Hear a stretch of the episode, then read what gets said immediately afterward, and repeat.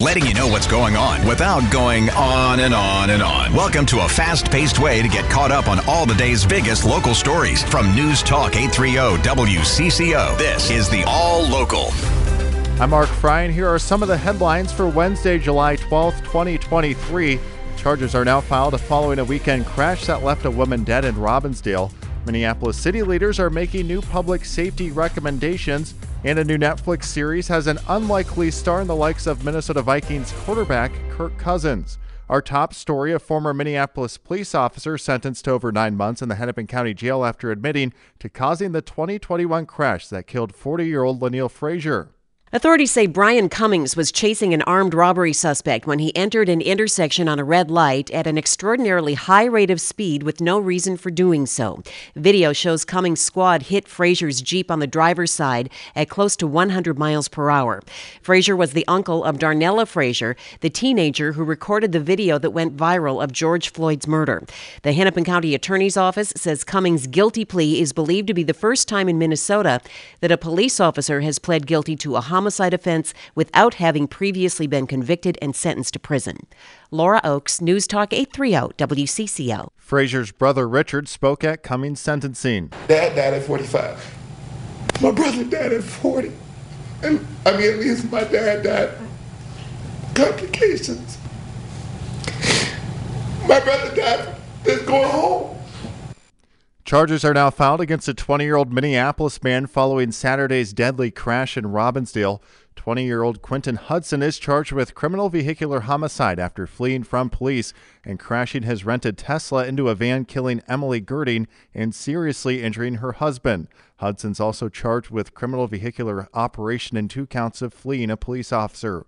Minneapolis city officials are announcing new public safety recommendations from a new Harvard report outlining a long term plan. Mayor Frey says duties like traffic control and behavioral crisis control issues will be dealt with by teams of trained professionals rather than by law enforcement. This frees up police officers' time to be dealing with the more critical circumstances. Harvard's Dr. Antonio Oftelie, a Minneapolis native, led the two year long study of the city, says his work was impacted by George Floyd's death. I was in Boston and, and saw what happened with the murder of George Floyd. It was gut wrenching. The, the, the light was shining on Minneapolis. And we wanted to be part of something where we could say, okay, let's take that light now and do something dramatically different. Oftelie called the report the most ambitious plan around public safety in the nation. Taylor Rivera, News Talk 830 WCCO. Dozens of insurance companies are suing Minneapolis based Xcel Energy to recoup money paid out to homes and businesses lost in Colorado's most destructive wildfire in 2021. The lawsuit was filed just weeks after investigators announced that a sparking power line owned by Xcel was one of the causes of a fire that destroyed nearly 1,000 homes and left two people dead. The blaze caused $2 billion in damage in a suburban area between Denver and Boulder. In response to the allegations, Xcel reissued a statement, first given in response to the results of that fire investigation, saying that it strongly objected to its findings. There's a new online dashboard monitoring the opioid and substance use crisis in Hennepin County that officials hope can help provide life saving support.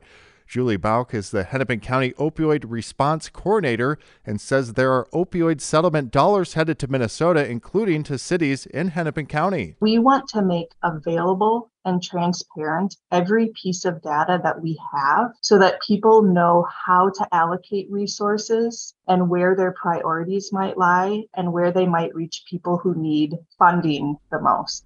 The dashboard includes near real time information to determine a rise in opioid overdoses. Minnesota Governor Tim Walz is thanking Office of Management and Budget Commissioner Jim Showalter for his leadership, service, and guidance in stabilizing the state budget.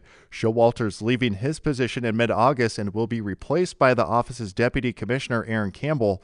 Walz says in her nearly 20 years with the state of Minnesota, Campbell has proven herself as a talented, dedicated, and tireless public servant. The first episode of the Netflix series Quarterback debuts later tonight and features Minnesota Vikings quarterback Kirk Cousins. Vikings Executive Vice President Jeff Anderson telling Vineeta Sawkar that viewers will learn more about the kind of person Kirk Cousins is. He's an incredible human being. He's a great teammate and he's very durable, tough player, right? And so we kind of went into it with those were the the areas that we thought would be showcased, you know, just because of how genuine a person he is and and I think that comes across really well in, in the series. Along with Cousins, the quarterback series follows Chiefs quarterback Patrick Mahomes and the Eagles' Marcus Mariota. You can check out the trailer on our website, WCCORadio.com. And if you're feeling lucky, tonight's Powerball jackpot drawing is up to $725 million. No one has matched all the numbers in the multi state lottery game since April. Tonight's jackpot marks the 10th largest in history. Your odds of winning tonight roughly 1 in 292 million. State lottery officials say 5 Minnesotans have won the $50,000 Powerball prize in this week's drawing so far. Thanks for listening to the WCCO All Local. You can find each day's All Local and all of the podcasts at WCCORadio.com or by downloading the Odyssey app. I'm Mark Freie, News Talk 830 WCCO.